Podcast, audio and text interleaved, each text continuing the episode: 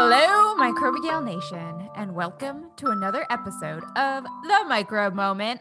I'm Tess, And I'm John. and once again, we're at the end of the month, so that means it's time for Da Bomb. where we bring you all our favorite microbe news we learned in the past month. But first, what are we drinking tonight, John? Tonight, we are drinking plague water. Mmm, yummy. Shout out to Gretchen and Alex who introduced us to this delightfully morbid cocktail.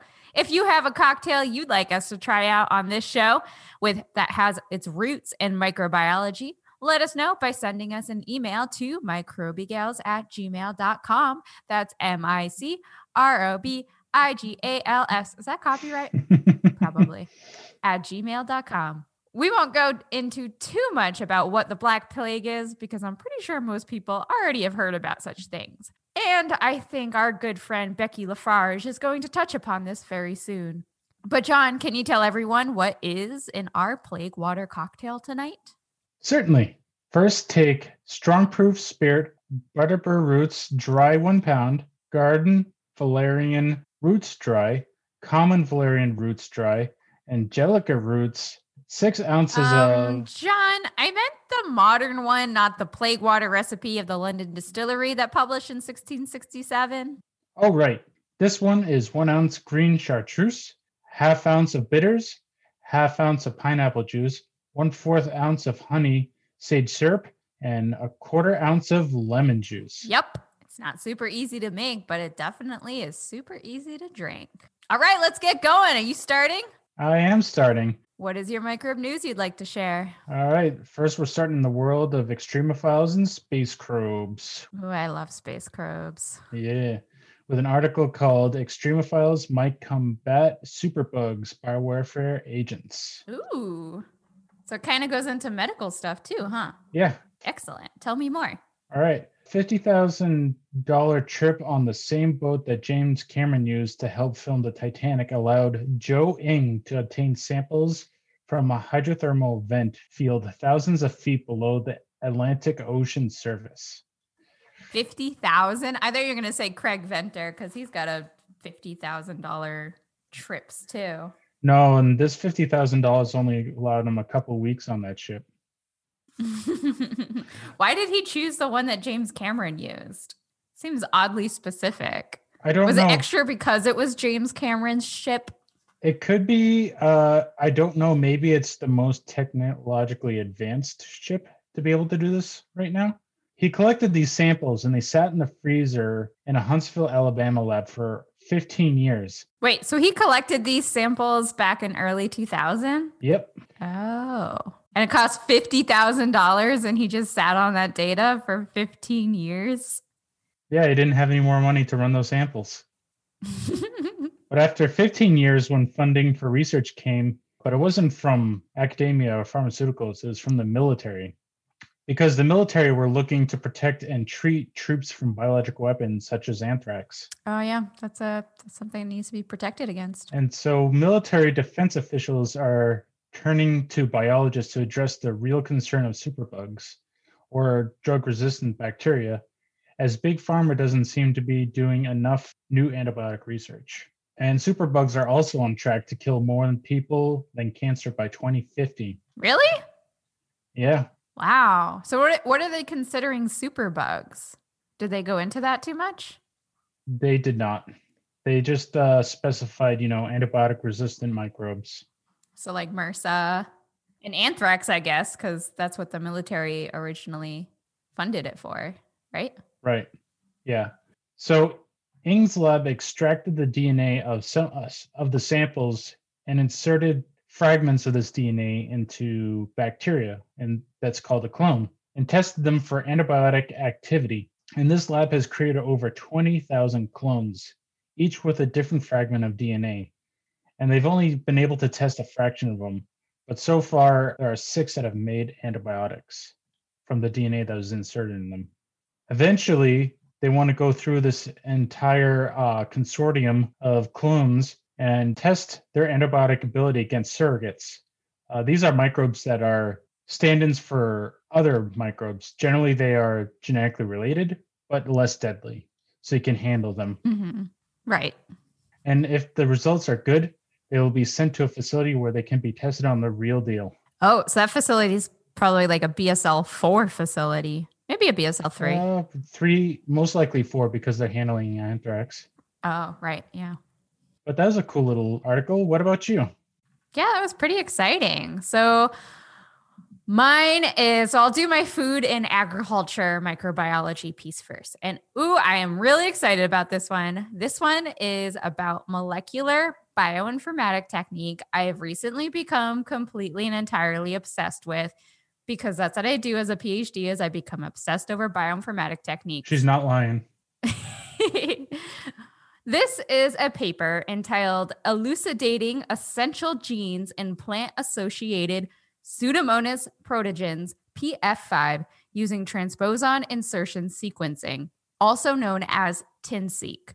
This is the brainchild of Belina K. Fabia and Ian T. Paulson from our friends down under in Macquarie University in Sydney, Australia, which I hope one day to visit. Oh, crikey. Oh, crikey. okay. So this is kind of a pretty loaded paper. It's pretty bioinformatically heavy and it has a lot of pretty in-depth sophisticated language that even as a PhD it's hard to understand. So I will do my best to kind of explain what they did, um, but also their findings to what they did. So Transposon insertion sequencing is a technique whereby they basically create a ton of mutants and then see which genes gives the microbes superpowers, which ones become the X-Men's, or which ones end up killing the host. So let me explain a little bit more. A transposon is sometimes called a jumping gene, and it's used to create mutations in a genome. When an, a transposon inserts into a genome, it may interrupt or modify the function of a gene or regulatory element, resulting in a change in the function of the gene and the overall organism's phenotype. So, in this paper, they use what? Is that clear so far? Does that make sense to you? It makes sense to me. Okay. So basically, in this paper, what they did is they created many different pseudomoni. Pseudomoni? Pseudomonases? Pseudomonas is I like the word pseudomoni. uh, yeah, I think that's just plural on its own, but pseudomoni sounds good. Uh, each with a different mutation, and you try to get that you try to put enough transposons in that you have a mutation throughout the whole genome, so you can understand sort of the necessity of every gene in there. So they created this saturated mutant pool that consisted of a transposon, which they believe occurs at least every 27 base pairs. Now, it's not completely evenly distributed across the genome. Um, there will be some spots that will be hot spots and have a lot more mutations than other spots. What they found is over 500,000 transposon mutant libraries, and there were 446 genes which are essential in the genome, meaning that if there was a mutation in this gene, the Pseudomonas died. Um, so these are genes that you actually don't see any transposon insertion sites when you do the sequencing. These are called essential genes. You with me still? Still with you. Cool. So Pseudomonas actually has a, a fairly large genome for a bacteria. It has 6,109 genes. So only finding 446 genes as essential, that seemed really, really low to me. But authors also noted that other microbes also have about 5 to 7% of their genes actually being essential. Now, you can define essential in a lot of different ways, and depending on which niche you're in, or which conditions or what stressors the microbe is in, is going to depend on which genes they need to survive, or the essential genes will change depending on the environment that they are in. So, Pseudomonas is one of those microbes groupings that is extremely ubiquitous. They are found everywhere, all the time, and for always and forever. The pseudomonad that was of interest to them was Pseudomonas protogens PF5, which is a common plant microbe and has been known to be able to fight off pathogens from a wide range of crops, including cotton, wheat, cucumber, and tomatoes, by producing antibiotics. What I thought was kind of interesting with this paper is they compared this particular Pseudomonas strain with three other Pseudomonas strains. P. seme, P. serenge, which can create snowflakes and is a common plant pathogen. You can see our other blog post for more details on that. and Pseudomonas aeruginosa, which is an opportunistic human pathogen. And they found that all four species with vastly different niches share a large number of essential genes. But of course, also you had their own set of unique genes. They actually found that 80% of the essential genes in the plant biocontrol Pseudomonas protogens, PF5, overlapped with the essential genes in P. aeruginosa, the human pathogen strain. No, it's uh, really cool how close it is to uh, human pathogen. Yeah. Of course, the essential genes all depend on the stressors in the environment, which I've already talked about. And this study, they just looked at the microbes in the cushy setting, like agar plates, which is basically like little hotels for your microbes. It's designed to grow your microbes in a very stress free environment. Authors did note that additional studies are needed, and they should include a range of conditions that more closely resemble the rhizosphere environment that PF5 lives in. This may assist in determining niche specific essential genes. Unsurprisingly, the essential genes they did find were involved in energy and creating amino acids.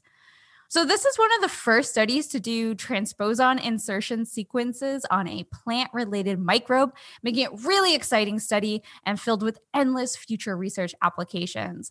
Like, really, there's so many different ways that we can go if you can identify all the essential genes of, say, a pathogen, and you can figure out how to knock out that specific gene.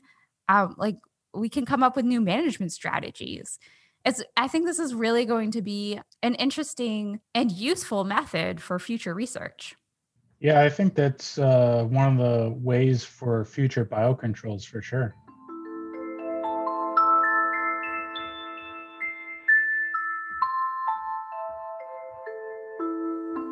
So john why don't you tell us a little bit about medical microbiology? All right. Now we're veering our way into pathogen profiles and medical microbiology. Can you guess what we're going to talk about today? Uh, cholera. Damn straight, we're talking about cholera. Man, I think like one time we should just try to have a podcast where we don't mention cholera. I can't help it. I mean, I researched it for so long. It is pretty fascinating. All right, tell me some more things about cholera. All right. So the title of the the paper is BIP-A exerts temperature-dependent translational control of biofilm associated colony morphology and Vibrio cholera. Woo! BIP, like B-I-P or bib? BIP. BIP. Uh, BIP. Oh, that's so cute. So what is BIP? So the people in this paper found, well, they they didn't find it. It's already been discovered, but they they showed that this protein BIP-A in cholera allows them to adapt into changing temperatures. Oh, both ways, warm and cold, or just? It might be a little bit easier as I go along to describe how it works. Okay, tell me more. All right. So, this protein can hold an insight on how other bacteria survive in suboptimal temperatures because it's a protein that is conserved across many bacteria, including extremophiles. Uh, that I don't know. They didn't specify which bacteria, but they say it's uh, highly conserved. Mm. So it's a, across a lot of species. I would probably say not extremophiles if it's suboptimal temperatures. Yeah. And extremophiles are kind of already adapted. And they may have found a different way to adapt other than this protein. Right. So, as you already know, Vibrio cholera causes a diarrheal disease and also forms biofilm, which we have described before makes up is made up of proteins and sugars, and it protects bacteria. It's like a shielded blanket of warmth. yes. It just seems so cozy. Like the microbes are just like, hey, let's just like form this biofilm. It's going to protect us. We're going to feel all cozy and together. Just tell them a bedtime story. Just hang out. Yeah. Yeah. Not worry about everyone trying to kill us all the time. but it's believed that Vibrio cholera need this biofilm in order to infect our intestines. And Vibrio cholera can be found in waters naturally, and it grown at those in oysters, in oysters, and other shellfish, and as planktonic bacteria floating in the ocean. And grown at these temperatures, they have smooth colonies. But if you grow them at human temperatures, the colonies form biofilm. This is because the human body is a suboptimal temperature for the microbe, which I didn't know until this paper. Really? Yeah. It likes water temperatures better because it originated in water. But it grows so well in humans. Yeah. Interesting. It, it adapted, but yeah, it started in the ocean or brackish water. So that's the one it likes better. Mm. And they found that this protein, BIP-A, by transposon mutagenesis. And they found that those mutants that created biofilm at lower temperatures had a mutation in that BIP-A gene. In fact, it was found that this protein reduced the expression of biofilm genes at lower temperatures. Huh. Yeah. And at higher temperatures, this protein shows to have a conformational change or how the protein is arranged, which makes it more easily degradable to heat. So I believe the current theory is in optimal temperatures, this is being made. You don't have uh, biofilm being made. And at higher temperatures, it degrades. So then you can start creating biofilm to protect yourself. Cool. Yeah. They always have such fascinating ways of survival. It's really remarkable. Like every gene you find in pathway, it's like, whoa, that's another way for it to survive. Oh, that's another way for it to survive. It just, it's endless. And future research from this lab will, I quote, address the effect of temperature and BIP-A dependent regulation of bacterial physiology during host environment translations and the associated potential consequences in color transmission and outbreaks. Wow, a little long winded, huh?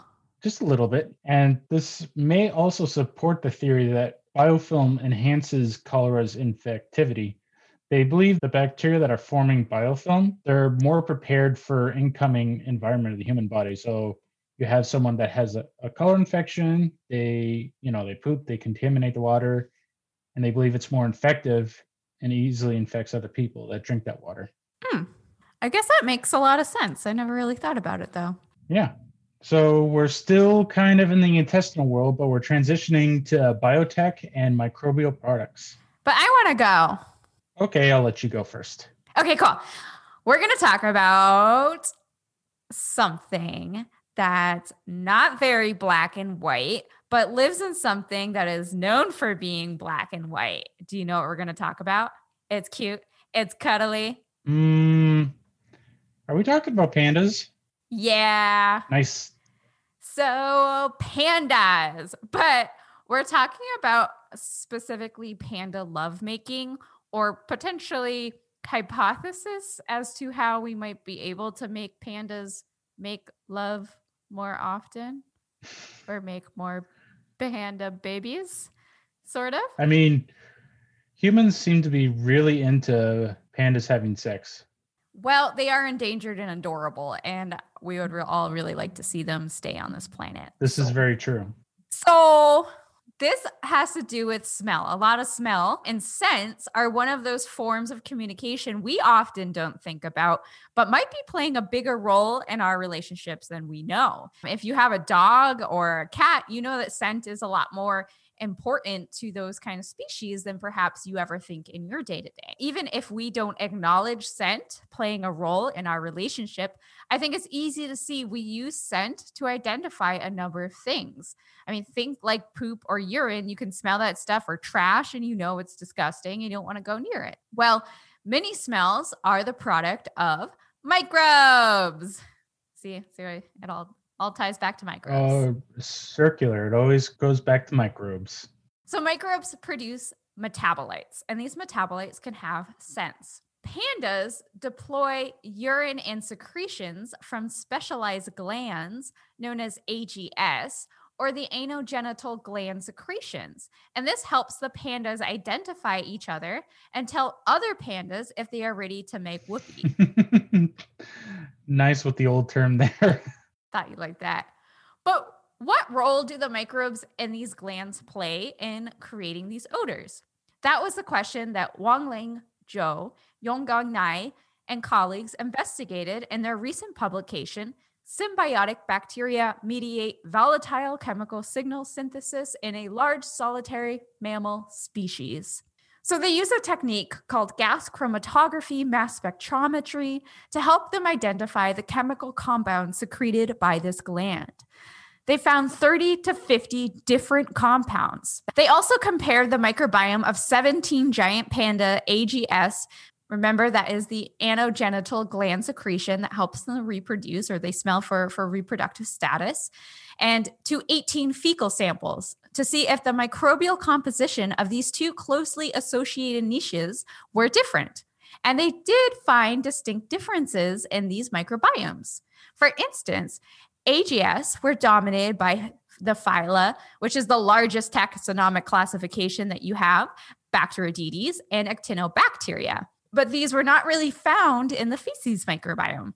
They also found that AGS were different in captive pandas compared to the wild pandas, which I thought was really interesting as well. With wild pandas having Pseudomonas contributing to lipid metabolism, while captive pandas had Psychrobacter. That just goes to show like environment and diet has a huge effect on your microbiome composition. Yeah, and so they they went further into say the diet and um, environment of the microbiome of their AGS might be contributing to the reproductive status or the pandas being willing to get down with each other. Getting jiggy with it. So, taken together, what does this mean? I don't know. What does it mean? It means the microbes and the AGS may be contributing to the odors that help pandas get down. Na, na, na, na, na, na. No, no, no, no. On the flip side, an AGS with an unhealthy microbiome or dysbiosis may interfere with panda reproduction. Future research may include experimenting with the AGS microbiome or nutrition of captive pandas to try to promote certain microbes to see if it helps with panda breeding effort. I definitely think the easier route would probably be adjusting their diet to see if that affects them. Yeah, I think it'd be so cool if microbes save pandas. I mean, microbes save everything all the time. They also destroy everything all the time. They're basically just God. All right, your turn. All right, we're veering back towards biotech and microbial products. So, what microbial product are you going to tell me about? Poop. Of course, poop transplants. Poop transplants.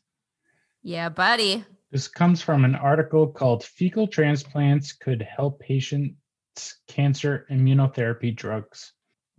So, as oncologists deploy many strategies to stop cancer, a new study has preliminary results suggesting that fecal transplants may show benefits to patients whom immunotherapy drugs have previously not been effective. During a fecal transplant, a stool sample from a healthy donor is moved into the gut of a sick person or someone that has a dysbiotic gut microbiome. And amazingly, the gut microbes from the healthy individuals will populate in the sick person's gut microbiome and improve their overall health. Woo! This method is already in use for colon infections that have not responded to other treatments with good success, so, such as uh, C. diff infections. I feel like we always talk about C. diff too. But these Tests are a start to using the treatment for cancer patients. Researchers found that some patients that had more success with certain cancer drugs had a gut microbiome that was different from patients that saw less improvement. And those that took antibiotics shortly or right after treatment started had lower success rates of the treatment.